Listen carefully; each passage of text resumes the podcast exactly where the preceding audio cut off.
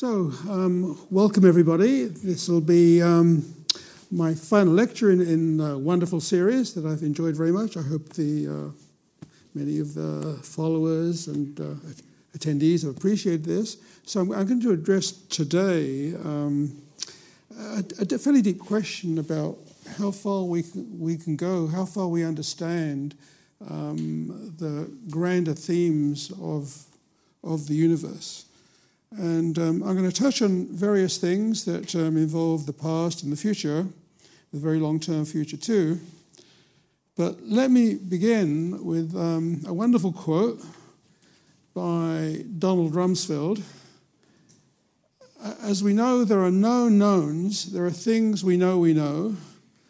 We also know there are unknown unknowns, uh, but there are also unknown unknowns the ones we don't know, we don't know. Uh, and of course, this, this got him a certain distance too uh, in, in, the past. But I, I, want to, there's so much that we are unaware of and that we are unaware we are unaware of, if you like, about the universe too and our future, etc. And I'll try to explore the stuff that we at least do know that we don't know in this talk bearing in mind there may be stuff that we don't know what we don't know. Okay, so uh, the, the, our place in the universe, I want to give you some feeling for that. Um, and then, you know, I, I, I work on the, the, the, large, the large things in the universe and basically what the universe is made of. I'll, I'll touch on that. Um, the matter, the energy. And then um, greater things, which I think could make a profound difference to humanity, uh, life out there, alien life, and, and the future of not over the next tens or hundreds of years, but the very long term future for the earth. And I'll give you some thoughts on that. Okay, so um, let's begin with this um, wonderful drawing by Robert Fludd. um, made around the time the Gresham college began, really.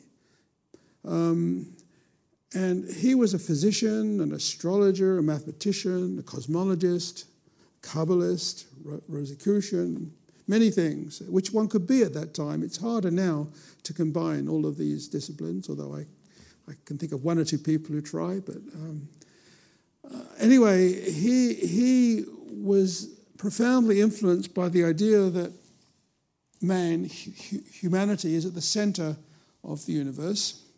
And this was a, a, at the time really um, when the Copernican revolution hadn't happened, um, hadn't quite happened.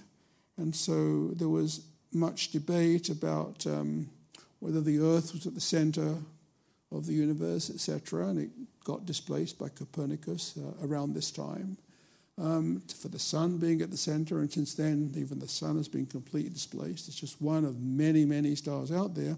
But the notion that um, we are central, you know, um, and our, perception is that everything else out there maybe is uh, humanity related. Perhaps we're very wrong. Um, there may be some very uh, unusual, interesting forms of life out there perhaps. We, have only come to realize this in, in recent years. I'll tell you a little bit about the logic behind that.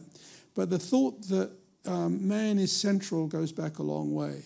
And it even influences us in cosmology because we um, uh, feel, many of my colleagues feel, that it's um, hard to um, imagine a very different universe uh, without which might be hostile to life emerging in it. The conditions might be too hot, too cold. It's a bit like, you know, the story of um, uh, the three bears, you know, Goldilocks and three bears, that there is a place that's just right, right? The bowl of porridge is just right, the right temperature. So it could be the universe is, is in that way connected to um, our presence. And that's a theme that is very, very common in cosmology. We, we actually don't know the answer to this.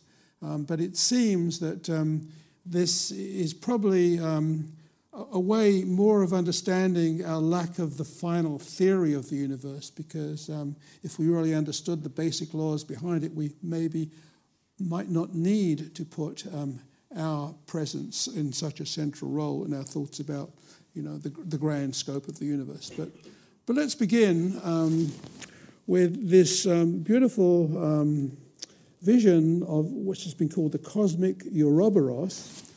Um, and so here you see um, all possible scales that we study and conjecture about. And so let me take you from, you know, the many, many millions of light years, as far as we can see, the distant galaxies, um, down to um, uh, subatomic scales. Okay.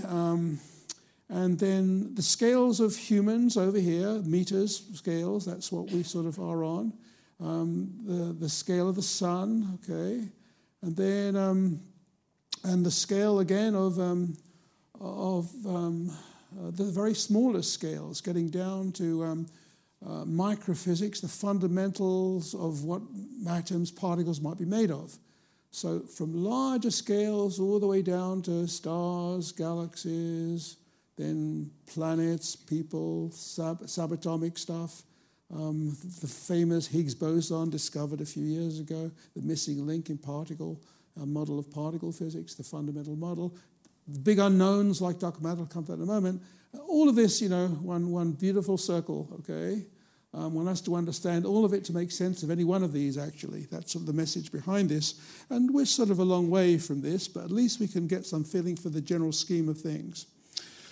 Okay, so um, the, maybe the greatest personality in all of modern cosmology was a very unlikely person, um, a, a priest who got ordained after he got his PhD in physics studying black holes actually at MIT, but he's a Belgian. He went back to Belgium to live there, and um, eventually he was um, became very well known in, in the Catholic Church. He was the primary scientific advisor to Pope Pius XII, and he in fact largely wrote for Pius XII the famous um, um, text which describes the, um, the first views about the universe that said it's fine to have the Big Bang, etc. It's all perfect world to combine science with, um, with religion if one sort of separates the beginning, after the beginning, before the beginning. That was basically Lemaitre's view. Anyway, in his notebook um, in the mid 20s, he sketched his ideas about the universe based on the newly developed theory of gravitation by Einstein, general relativity. And so, according to this theory, one could figure out the possible histories and possible futures for the universe.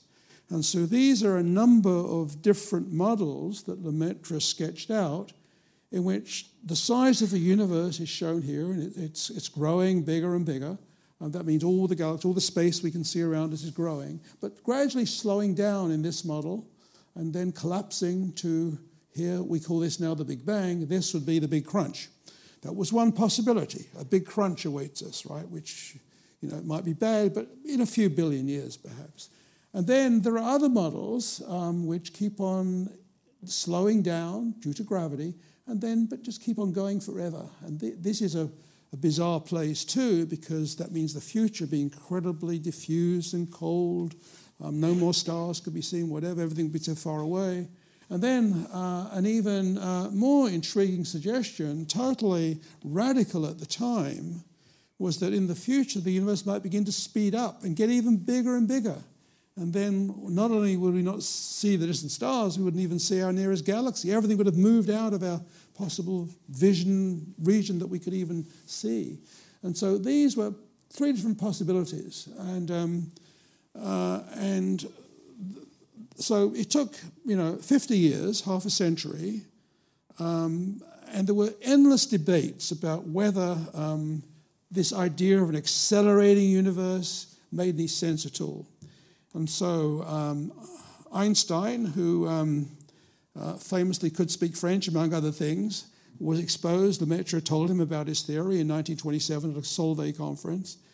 And um, Einstein said, Your calculations are correct, but your physics is abominable. Okay, so he just did not like this ugly notion that suddenly, after the past and the presence of the Big Bang, the universe would suddenly begin speeding up again. That involved a new force, okay, in nature.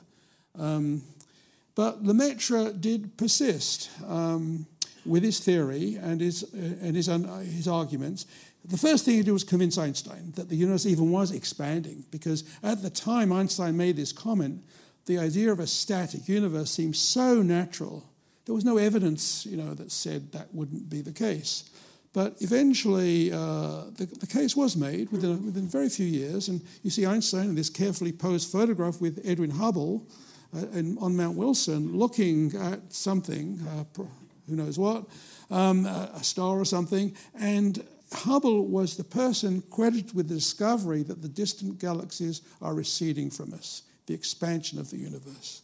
And, um, and within a year or two, Einstein and Lemaitre going on lecture tours around California, and after one of them, uh, Einstein said, This is the most beautiful and satisfactory explanation of creation I have ever listened to. Okay, that was Einstein to Lemaitre. So Einstein was a flexible man. He could change his views. He realized the evidence said things were moving away, universe wasn't static, and uh, he accepted that. But um, there was one more part to the story, um, which is do with the stuff that um, we don't see. Um, so I've talked to, you know, we all know there are atoms out there that make the stars that we see far away, that make us. And there is this stuff called dark matter. I'll, I'll show you, explain examples that in a moment. But even more than dark matter, there's a mysterious thing called dark energy, which is what is causing this very relatively recent speed up of the expansion of the universe. And it's a mystery. It composes most of the mass energy of the universe, 73% or thereabouts. And the sad thing about all of this is we have not the slightest understanding. Uh, we think we understand atoms pretty much, but we don't know what the dark matter is. We don't even know what the dark energy is. So, this is one of the biggest challenges to our current understanding of physics. Um, okay, um, so let me say a few words about this mysterious stuff which dominates everything. We call it dark energy um, because we can't see it directly, and it's got energy. It's got it, it acts like anti-gravity. It's like this magic stuff that can push the universe apart. And so the reason it is out there and does this is that what we think of being emptiness, we call it the vacuum, is actually not really a vacuum at all. It contains a tiny, tiny amount of energy because little particles come and go all the time but on a time scale so short, on a distance scale so short that they're unmeasurable. And because they come and they go, energy is conserved. We're not violating anything. We just can't measure it. But their effect of their coming gives you a sort of a pressure. We call this the pressure of the vacuum. And it's a prediction of the quantum theory. And so um, now, pressure, ordinary pressure, gas pressure, the pressure of a gas, it does have energy and it it, it, it attracts. It's like gravity. But if I have, but this mysterious quantum stuff is anti gravity. Let me just try to explain why with this very simple analogy. Um, imagine a piston compressing a gas, then you get more pressure, but the volume is smaller. So there's less of this mysterious quantum stuff. But now, if the piston goes the other way and you expand, you get more and more volume. Okay, so ordinary pressure goes away, but this mysterious new pressure from the quantum theory suddenly gets bigger and bigger and bigger. And that is what Lemaitre speculated about and finally was measured half a century later by astronomers. Um, okay, and so we believe that it is accelerating, but again, this is, you know, we go in circles here because there's a problem with this. It turns out that this weird stuff, which is accelerating the universe, is due to what Lemaitre called the cosmological constant, this anti-pressure. It's only coming into play now. It's a tiny, tiny pressure um, in the present, roughly the present stage of the universe. But the physicists um, who work on the very early universe, extreme states of matter, they can estimate the strength of this, this field, and they think it should be enormously larger just from the way high energy physics works. And we've called this, uh, this overestimate. It's, it's enormous. It's many, many factors of 10. I can't even count all these trillions for you, but it's been called the worst prediction in all of physics, what it, this, this acceleration should be and what we actually measured it to be.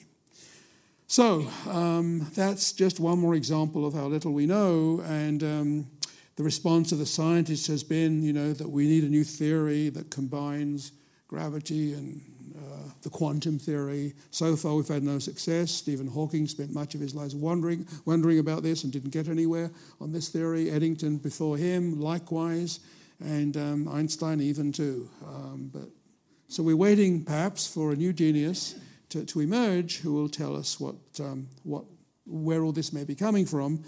And, you know, if you think about this, all, all of these figures, you know, basically the past century, so we have a long way to go. Um, I'm, I'm, optimistic we'll find a solution and we'll come to how long a time scale we may have to wait in a moment. Before then, uh, let me tell you about the other mystery that perturbs astronomers greatly because we, we measure these things out in the sky. We measure their effects, but we don't know what, we what, we, what we're actually measuring. So now let's get on to dark matter, which is a bit more tangible than dark energy because dark matter is everywhere, we think. It's in the Milky Way, in our galaxy, whereas dark energy is so small, it's locally unmeasured. It only comes to play on very, very far away. But dark, dark mass, dark matter is there, and so this is a, for example, an, an image of a galaxy like our own, and all this stuff around it is dark, okay? And so and we know this because we measure the speeds of these stars, and they basically are simply moving faster than they should be, being accelerated by some stuff around us. And so these are the two pioneers of who first invented, measured this effect um, uh, way back in the early 50s. Uh, Vera Rubin and Morton Roberts, she used optical telescopes, one of the first women to basically go into facilities on top of high mountains, Mount Palomar, where there were no facilities for women actually. So for her, it was really hard work. She had to go down every night. Um, and Roberts, who was a radio astronomer, measuring much the same thing but further away from the galaxies, measuring this weird extra force that uh, seemed to, you know, soon became um, alleged to be dark matter. And so that's the evidence for it. And there was another astronomer way ahead of his time, very unusual person, um, a Swiss American called Fritz Zwicky, settled in Pasadena eventually, who measured these things. Um, so this is, this is a galaxy, hundreds of thousands of light years across. This is a cluster of galaxies, many, many galaxies. These are um, millions of light years across. And again, these will all fly apart were it not for dark matter. So dark matter seems to be pervading stuff. It dominates all, the ordinary stuff, the ordinary stars. It's out there. And, we, and our mystery is uh, today that we don't know what it's made of. So let me just um, explain very, very briefly how we measure, how we're so certain it's out there. There's simply no challenging this. So Einstein's one of his great predictions was that when you look with, with a telescope, in this case a space telescope at a distant star, then if this um, if there's an intervening galaxy full of dark matter, basically the light gets bent. The light paths get pushed around by the dark matter, just like a lens. Dark matter acts like a lens because it, it, basically dark matter bends light paths, and that's how you know that's what you know. Ge- ge- geometry is a manifestation of gravity. That was Einstein's great thing. Okay, and so but the practical proof of that, this example, was that he predicted that you should then see this galaxy imaged from this side and from this side. And if you think about it, what you expect to see is a circle in the sky. And so we've measured these just in the past few years. It took a, a century to get to this point, roughly, with exquisite telescopes post Einstein, right? And finally, we've measured these amazing, we call them Einstein rings, which is due to the dark matter um, in this galaxy here, bending the light from one galaxy way behind it, and you see this beautiful circle in the sky.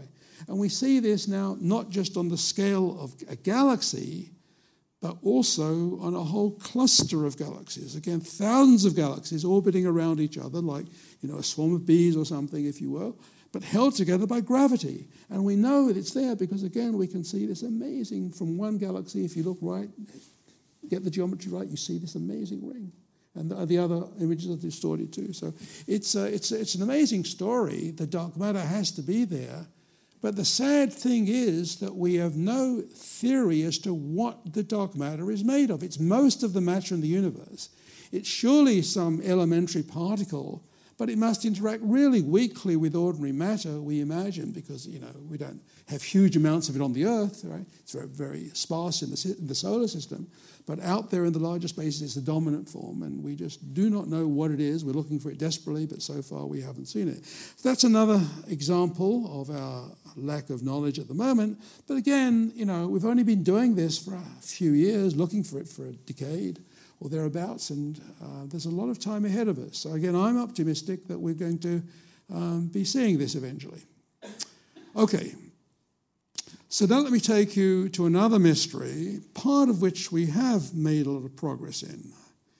Um, and this is the birth of a star, and eventually the birth of a planet and the birth of life. Okay, so let's just begin with a star. So what you're seeing here is a, is a dark cloud in the Milky Way. Uh, it, it's dark because it's full of dust and very, very cold, uh, lots of gas. And this is the womb for stars to form. Um, and we know this because with special telescopes designed to peer through the dust by looking in the infrared, we can see tiny stars forming. And this is an example of one of them, not in this particular cloud, but just I superposed it for you. And you can see this actually is, is, is, is a disk around this uh, bright thing in the middle. Um, uh, and it, eventually it's going to condense, we think, into planets. So it's the birth, it's a star actually being born, we're, we're, we're convinced. Um, and we can see this, um, many examples of this around us now. And so this enables us to understand, you know, pretty much um, how stars are made. Um, and then the next thing we've been looking for are planets around all these other stars. So, you know, we have a few planets around the sun, right? The Earth being the one that we know has got life on, the only example of life on a planet in the entire universe that we have at the moment, okay? And, you know, we're on it. We're, it. we're, we're, the, we're the logical end product of that. In the solar system, there are a few other planets, but we don't think they're very congenial for life. Mercury, for example, you know, it's like an oven, basically. You can possibly imagine life. Venus, um, a bit further out, a bit less hot, but you have clouds of sulfuric acid. It's a nasty place to be. Uh, uh, I don't think there's any life on Venus, the Earth. That's great. Mars, you know, uh, no, no, atmosphere. It doesn't, no water. There is evidence there was once stuff in the past, waters, rivers, maybe there was life on Mars a long time ago. That's why we want to go to Mars. Nothing much on the surface, but we have to dig deep in the surface of Mars and maybe we'll find evidence for fossil life. Who knows? One of the, but then beyond Mars, we've got you know, giant planets like Jupiter. That's just a gigantic ball of methane and ammonia and stuff like that. Not exactly where you'd think uh, any life could be, and so on and so forth. Pluto, another ball of ice out there. But what we'd like to do is to look at other stars to get more examples. Okay, and so there are wonderful techniques now with new telescopes to look for planets around other stars. We call them exoplanets. And um, it's been a field that's developed incredibly rapidly over the past 20 years. And so, you know, the first exoplanet was discovered around, you know, just, just 20 years ago, actually. Um, and now we're up to several thousand of these planets around nearby stars. Um, and we find them just because, with exquisite precision, you can see a dark spot, you know, projecting against the star. That's one example, occultation. And other ways, the star move, wobbles slightly, and you infer it's, you know, it's due to a companion that you don't see, which is planet size, and so forth. So, lots of these planets. Now, some of these planets are much bigger than the Earth, um, and some of the planets are smaller than the Earth. Um, but there are an awful lot of stars out there. So, this is a recent map um, um, by a satellite called Gaia, which mapped the positions in detail of billions of stars in our Milky Way galaxy. So each one of these stars most likely has many planets, just as the Earth, our Sun has many planets. So we're talking about in our own galaxy, let alone all the other galaxies out there. You know, there are many other billions of galaxies too. But in our own galaxy, within reach, as it were, of some you know future um, capability in rocketry, advanced rocketry, you can presumably traverse our galaxy. Um, you know, if we wait long enough, we'll do that um, in the future. There should be a lot of exoplanets um, around each of these stars. And the question then, how many of these are going to be like the Earth? Um, so here's uh, an example of our, comparing the sizes of these planets. So you don't want the planet to be a massive ball of cold gas like Jupiter or a very hot rock like Mercury, and you want it to be roughly the right distance. So this just shows you the range that we have at the moment to compare um, um, the Earth. This is the size of the Earth compared to Jupiter, Mars, etc. So here are the sizes of um, lots of these planets we've been discovering over the past um, 20 years. And you can see we're just getting down to the point where we finally have the ability to measure Earth mass planets. So the early ones were Jupiter, type Jupiter, which were not interesting for life searches, but now we can measure Earth mass uh, planets. We have a few, quite a few of those. Uh, but that's not good enough, right? What you want are twins of the Earth, okay? You want planets which are at the right distance from their host sun, the host star, to be not too hot and not too cold, right? And basically also but that's not all you want. That's, that's a starting point. You want them to have oxygen, atmospheres, and so forth, and, and water, liquid water. And then uh, when you have all of this stuff present, which in principle we have ways of detecting by searching for these signs on these planets very carefully, then maybe we would get closer to understanding if there are the right conditions for life elsewhere. Okay. Um, so that takes me to my next uh, theme, which is that um, we would very much like to know um, how pervasive life is in the universe. That is to say, um, are we unique on the earth? Did it happen just once? Or is there a, given the right conditions, and with all these exoplanets, some are going to have the right conditions, that's, that's completely the same as the earth did, that's for sure um, hundreds, thousands of them probably. Uh, not, not the billions, that many of them are too hot and too cold, but we certainly have a few thousand out there that are potential, you know, harbors of life.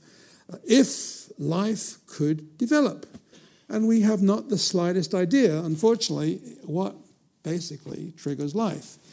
So, first of all, um, this is the Goldilocks issue, but this is not a problem. Um, you want to make sure that you find a planet, and we're beginning to find them now, where conditions are just right. They're in what we call the habitable zone around their parent star, where it's not too cold and it's not too hot. And uh, the planet, you know, typically is going to be roughly Earth size. It's going to be a rocky planet, not a ball of gas, which it might be further out, um, or full of ice, etc. So, you know, we're, we're beginning just now to find these things. Okay, so, but we want more, so that's possible for life. So I'll come in a moment now to what it takes to make life. But what we really care about is not just life, okay? It's fine we find a, a planet full of you know, bacteria or viruses. That's not terribly interesting. What we want is intelligent life because we would ideally like to communicate with other, you know, beings in the universe. Um, if there are any aliens out there, it'd be great to, to develop something. We could learn a lot more science more rapidly, maybe, because if you think about it, you know, the sun, it's billions of years old, but our, there are stars out there that are billions of years older than the sun. Many, most stars are older than the sun. The sun is, you know, roughly a, an adolescent on the, you know, compared to our galaxy. There are older stars out there, many of them, which would have planets, and those planets would have a, a big advantage over the Earth. So um, if um, we know life happened once on the Earth, okay, it occurred once, but the question now is, you know, is it more common? And, and if it were more common, then it could have a big advance over anything that happened on the earth, except for one rather sad possibility that we are rapidly destroying the earth, as, as we all know, right? So, you know, it's not clear that we will leave the earth behind after we've finished polluting it, etc., etc., or having nuclear wars or whatever may happen, you know, in the, in the next century or two, that, that we will have a very uh, stable, you know, and advancing, uh, uh, you know, civilization. We, we have we don't know. Okay, um, right, so let's now come back to the story of how likely life is. So the pioneer was Darwin, of course, and, and this is a, a sketch that he made on his initial uh, cruise around the world, Galapagos and other places, in which he invented what we now call the tree of life. He called it the tree of life too.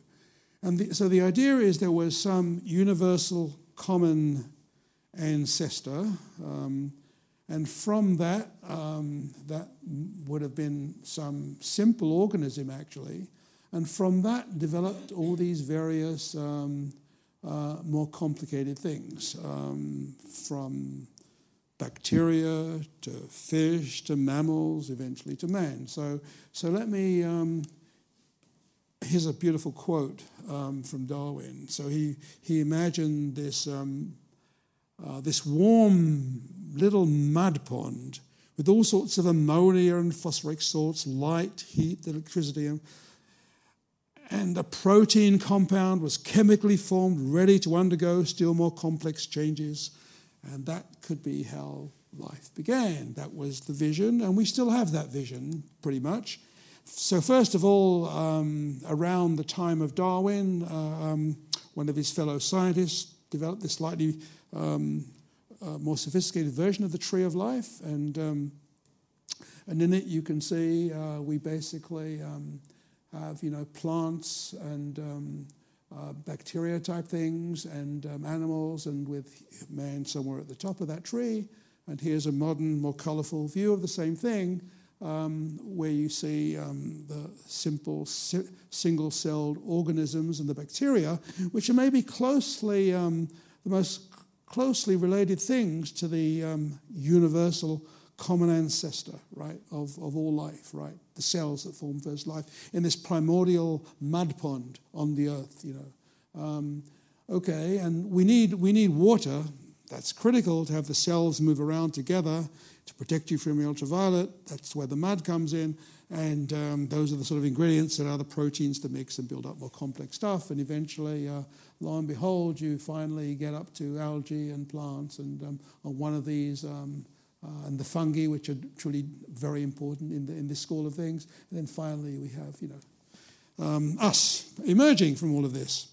Okay, um, so um, fine. So we cannot we do not know scientifically what the odds of this happening are. Uh, but it's reasonable to speculate that, um, you know, it happened once, that's for sure, and given the conditions that I've uh, imagined, Darwin imagined, it could happen on other planets, and now we have all these other exoplanets, twins of the Earth out there. We'll, uh, we'll have many more soon. And there are probably millions of these possible sites for life in, in our galaxy. So um, let's um, ask the following question. Suppose it were true, we can't calculate this, but suppose it were true that life really was common out there in the universe and on other exoplanets, and that you know it had in many cases, a huge advance on us, right? Millions, even billions of years. It didn't self destruct. Life was clever enough to, to survive and advance and become, you know, scientists became clever and cleverer the generations, the computers will come to that. The second got bigger and bigger, etc. So travel was no problem for them. So the question is, where are they, right? They should, they should be around here somewhere, these advanced aliens. And so this question was first asked by a physicist called Enrico Fermi, who was one of the fathers of the atomic bomb, incidentally, but you know he did other things too. And um, he, he remarked, um, "Don't you ever wonder where everybody is, right? If there are all these advanced aliens out there, they should be propagating around the galaxy like crazy in highly advanced spacecraft, and they might have come to talk to us. Maybe they, they wouldn't have a language in common, but they might have left some artifacts that you know." Um, and so he then, you know, did a series of um, uh, what we call back of the envelope calculations. And he said, at the end of the day, you know, um, they should have been here many, many times. The fact that we haven't seen them and found no evidence of them means that they do not exist. Okay, so that was the conclusion from the lack of visitations. Okay. Now, um, over the years, we've tried to make this argument more quantitative, right? To calculate, um, you know, how many such civilizations there might be. Would there really be so many coming to the Earth, or could it have been a, a rarer thing, right? So this is um, uh, a radio astronomer called Frank Drake wrote down an equation, famously known after him, and this equation purports to calculate how many advanced civilizations there are out there on distant planets or distant stars. And so it involves things like um, the number of planets like the Earth, um, uh, the lifetime of any civilization on such a planet, allowing for its possible self destruction, um, and all the other various factors, about not being too far from its host star, etc., etc. And the trouble with this calculation is that you can imagine that every factor in it, except maybe the number of exoplanets, which we're finally beginning to get a hold on, every other factor is totally unknown. So if you start multiplying, you know, unknown quantities by unknown quantities, you don't really get very far. So that means that we just don't know how to calculate our response to Fermi's question, where are they? Um, maybe they're very few. And of course, another answer might be that these highly advanced civilizations have learned, you know, we're just a zoo for them, you know, the human zoo. And maybe we they've developed in such a way that you know we wouldn't notice them. You know, they, they would be communicating in some dimension that we cannot yet understand and being invisible to us. That, that's another option that we have no no, no way around. Okay, okay. So um, there's another point I want to make. So I've said, you know, could humanity be a unique fluke, an accident? Um, that I've talked about. Is there alien life in the universe? We've said a bit about that. But there's another aspect to this, which is um, intelligence and consciousness, right, which differs, makes us different from animals. And so if you want to explore the origins of life, you have to you have to worry a little bit about not just whether there could be life out there, whether how it developed, you know, intelligence, etc. And so what I'd like to argue is that this is not really such a major problem, um, I think, but it's highly debated among my among my colleagues, and I'm no, by no means an expert. I mean, this is the realm of neuroscientists, among others. But let me just give you a brief overview. And so the question is um, Does the brain, the human brain, um, development of that eventually engender consciousness? Well, obviously they go together. But what about, you know, animals? Um, you know, your pet dog, is, is, your, is your dog or your cat conscious in the way? Can it, you know, recognize itself in a mirror? I, I don't think so, actually um, be self aware that it's seeing another dog. Um, so here's an experiment that's been done on um, m- mice, actually, in the laboratory. So in, a, in, a, in, the brain of a mice, which is much like our brain, just a smaller version, um, there are these brain cells, and they fire electrical pulses called synapses. And, um, and you can study uh, uh, a, a, mouse walking around with micro cameras, etc. This was done by the Allen Institute for Brain Science in the US. And you count the number of synapses, and the, and the mouse brain has something like 10 million of these flashes, electrical flashes going on at any time. And so that is the degree of complexity of a mouse. The mouse sort of stops here and sniffs for a bit and moves on, etc., etc. Well, one can upgrade this to the. We haven't done experiments on the human brain.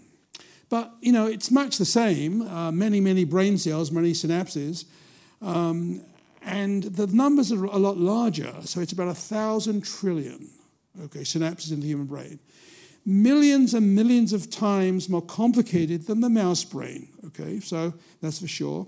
Um, but the point I want to make is that these flashes, these electrical cells, are something that we're able now to try to replicate with computers. These numbers are not uh, are of order of what we can do artificially. Now, it does get a little complicated because um, these um, brain cells are not randomly arranged. They're, they're in, they're, they're in um, uh, lines and things, uh, uh, and, and, and nerve, nerves actually that spread things out. And so all this makes it very, very complicated. It's more than just what I'm going to tell you is a highly simplistic version. It's more than just counting numbers. But to give you the flavor of the thing, let's count numbers. So here is the most powerful computer, supercomputer on the earth, okay? It's in um, Oak Ridge, Tennessee, at one of the US national labs. The, the, the Ch- Chinese held the record the year before, etc. They'll hold it next year. But right now it's the US that has the record. And this particular supercomputer can do uh, more almost as many operations as the human brain in terms of these uh, uh, operations, these synapses that I, I, I call them. Um, so basically, it's, um, let me try to get my trillions right. Um, this is 10,000 trillion bits, bytes that this thing can do, operations, multiplications, if you like, at the, instantaneous, at the same time. So that's one, so that tells you that right now, the computer, and this computer is the size of two tennis courts, so we're not going to talk about stuffing this one inside the human brain, but computers like this have similar power uh, to the human brain, except that it's more than just brute force, of course. The human brain, as I said, has these cell, these synapses carefully arranged. It's much more complex than just doing random numbers. But well, you know, we have to think about what the future may hold for us. So this is, you know, 2019 that we're looking at this. So I would bet you that within 20 years' time, for example, if you remember, we'll miniaturize this. So remember the size of what was the most powerful computer in, say, 1950 when we first you know, developed in the UK and elsewhere. Those computer filled entire rooms, and they now can fit inside your mobile phone or less, right? So we've learned how to miniaturize. So I would expect that within not that many decades, we're miniaturizing supercomputers like this to fit inside, you know, the human brain or a brain or, you know, so one can presumably replace our brains eventually by by computer transplants, etc. Um, so this gets us into interesting territory. Um, if you project ahead, right now in brute force, this may be compared to the brain in power, brute power, but nowhere at all in the sophistication, sophistication that's needed. But that will happen in the future as, as computers become more powerful. So this leads us into um, the other related question, which is we, one can imagine a future in which computers, basically, um, if, do, dominate everything. So if you think of a human with an, an, a computer brain, it's a robot, basically. So robots, at some point in the future, within some people say within 30 years, I would give it a few hundred years, whatever, will basically be able to replicate everything the human brain can do and do far more. And that can only get more and more complicated in the future. In the future. So this leads us then to um, what would one do with these amazing, um, amazing computing systems? So this has led to the birth of studies of a field called nanotechnology, which we're beginning to exploit um, in fa- fabricating, um, you know, cosmetics, for example, various things. But basically, the idea of this goes goes back to um, Richard Feynman, one of the greatest um, physicists of all time um, who realized that you can rearrange atoms in principle. He, he didn't actually do this, it was a concept he had, um, the, the, way you want. And so this means that you can suddenly, if you can rearrange the atoms all the way down to atomic scales, you can suddenly do things. Um, and so you can make um, mass produce things identically to, to each other. You can produce factories basically that would make things, anything you like, if you can learn how to rearrange the atoms. And this, um, and so, and everyone will be a perfect copy of everyone else. Um, so this concept has been called is called nanotechnology, and um, it's been um, applied by thinkers about the future, futurists, to um, imagine um, how you would take advantage of this. So this, uh, for example, one, one idea was that the, these um, mini factories of arranged atoms able to, to think and do things, to take photos, to do miniature operations, for example, could roam throughout our bodies, invading cancerous cells, rearranging their DNA. They could cure cancer, right, vaguely. And they could also, nanotechnology has been imagined, you can make mini factories by having so many of these atoms replicate themselves and replicate machines, you can imagine constructing buildings. So imagine this. Um, they might swarm as a barely visible metallic sheen over an outdoor construction site. In a few days, an elegant building would take shape. Every hour, entire factories no larger than a grain of sand might generate billions of machines like a mass of dust streaming steadily from the factory door. So this is the future of nanotechnology in principle. We, there is no law of physics that says this cannot happen, and it just seems likely if you think what might happen in 100 years' time. Now, um, so we've discussed brains, um, systems that are much more powerful than the human brain. So the other thing you have to worry about is, is this, I showed you some advantages, but this could be a bad thing too. There are downsides to this as well, and, and some of my colleagues worry about this. Um, so um, are, are, they um, a threat to humanity or a boon to humanity? And the aliens out there, who, if they are there, would have had so many more millions of years than us to evolve, by this argument, they should all be basically um, robots. The word used is post biological, right? They, they will have, you know, they will, they will be outnumbering any, you know, rare um, human type beings among them, or um, uh, so th- this seems hard to avoid. So there have been um, various books about this um, recently um, in the past. Uh, so the, the, the, trend began um, with Ray Kurzweil, who is an engineer who works for Google actually. And so he forecast that within um, a decade or two, um, artificial intelligence would overpower the human brain. And um, uh, he called this, um, uh, you know, a, a, threshold, a future threshold. And once one got into this um, production of artificial intelligence, things would then exponentiate, would start doubling every year. If, you know, there would be nothing to stop the, the rise and the spread of this um, increasingly perfected intelligence superior to our own. He called this the singularity. Um, another um, of my Oxford colleagues, philosopher Nick Bostrom, has worried a lot about the negative sides of negative aspects of this and, and forecast doom and gloom um, uh, because um, humanity as we know it would possibly be at risk. Um, the, uh, the downside of this might be to destroy certain things.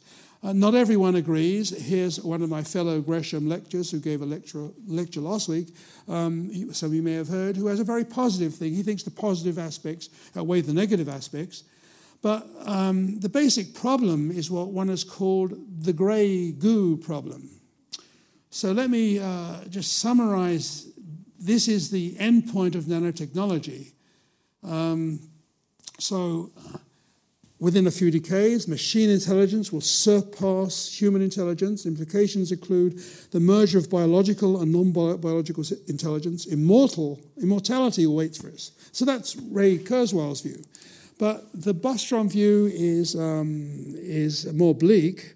Um, we humans are like small children playing with a bomb, he writes. Our demise may result from the habitat destruction that ensues when artificial intelligence begins massive global construction projects using nanotechnology factories that'll just destroy the environment. So we'll be left with, uh, uh, you know, it'll be the ultimate catastrophe for, um, for um, what we know and love on the earth. Okay. Okay. Um, so let me sort of um, begin to close with uh, the words of another great thinker about the future.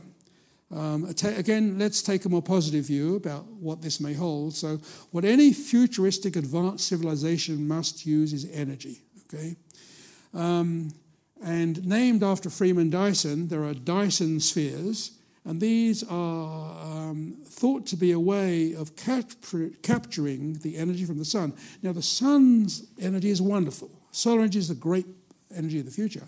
But think about it most of it gets, gets wasted, it just goes off into space. A tiny fraction accepts the Earth, and in a country like Germany now, we have 40% of their energy is now solar. The UK is rapidly developing as solar cells become you know, large, despite the weather in Germany. That seems to work. But you know, the, the future, that's the way it will go. But if you could imagine an advanced civilization, they would capture much more from their sun. And then we could look for these by seeing weirdly glowing spheres in space far away, stars that aren't really stars, but are so much bigger than their host star buried inside the Dyson sphere of, of capturing devices that then recycle the energy, that they would just have a different signature. And so that. Um, This conversion of starlight into infrared photons will be a way of looking for advanced civilizations. We're exploring this option. No one has found one yet, but you know we are just beginning to develop our advanced infrared telescopes. And then what about the aliens? Okay, um, so how would they find us? Okay, interesting question. Um, this is how the Earth looks uh, Earthrise on the moon. I imagine this is one reason you'd want to go to moon when uh, hotels will be built there in 20 years' time to, to spend a night and watch, uh, watch Earthrise. Be an amazing experience, I'm sure. But the Earth cannot hide, okay? So this is the Earth at night. So this is one way the Earth will reveal itself as an intelligent base, because this is not, you know, random fluctuations of fireflies, right? This is, you know, electrical illumination of uh, vast cities. Um, so we can't hide ourselves. So again, if there were advanced civilizations out there, they would certainly be able to. Um... Okay, so um, how do we cope with all of this? Well, so um, here's one interesting story. Um, uh, you could imagine um, immortality, I said, is one of the hopes eventually, from, you know, eventually uh, replacing our brains with artificial brains. I mean, that, that will come eventually, I suppose. But what about people now? What can you do? Well, there's a company in Boston that will offer to freeze you uh, after you die um, and conserve you, uh, you know, alternative to being, you know, having your ashes dropped in the sea or something, that this is designed to cryogenically freeze you and then wake you up 100,000 years later, um, and there you are. You'll be able to, uh, you know, be reinvigorated, no doubt, by the advanced technology. So, of course, this assumes the company doesn't go bankrupt in the meantime. But nevertheless, um, here's examples of these pods. They actually have um, in Boston, in this company. And um, here's another example of my colleagues in Oxford um, who have paid a certain sum. The company charges you about $50,000 for, the, for this. Uh, and so they, they, have paid to be um, cryogenically uh, conserved when they die. And there's a cut price for head only. And you can see that uh, two of my colleagues, including uh, the Nick Bostrom I mentioned earlier, have, you know, uh, just, will just have their heads frozen they die. So anyway, that, that's um, one thing philosophers are doing, these are philosophers, to, um, to not, perhaps not as practical people, to, to worry about um, how to cope with uh, the future there. Okay, so let me close with this. Um, these ideas go back a very long way, okay, about what else there is out there. Um, so I'm going to just quote a couple of very wise um, Greek philosopher scientists. Uh, it's in the highest degree unlikely that this earth and sky is the only one to have been created. Nothing in the universe is the only one of its kind. That was Lucretius. And um, Metrodorus, um, also, you know, 4th century BC. To consider the earth as the only populated world in infinite space is a, as absurd as to assert that in an entire field sown with millet only one grain will grow. So, you know, beautiful words. We still cannot prove any of this, be sure of any of this. And the only answer, I think, is that we have to look. Okay, so we have to keep on searching for these exoplanets, looking for signs of, of life on them eventually, which we can do with advanced telescopes. And who knows, if we're clever enough, we may even find signs that there's more than just you know, um, oxygen in the atmospheres. There may be even signs such as, you know, lights flickering or whatever, Dyson spheres, signs of intelligent life. We, we simply don't know. We have to look. So I encourage all of you to, to support our scientists, astronomers who are out there worrying about what else there is in the universe. And um, maybe they'll tell us something someday. So thank you.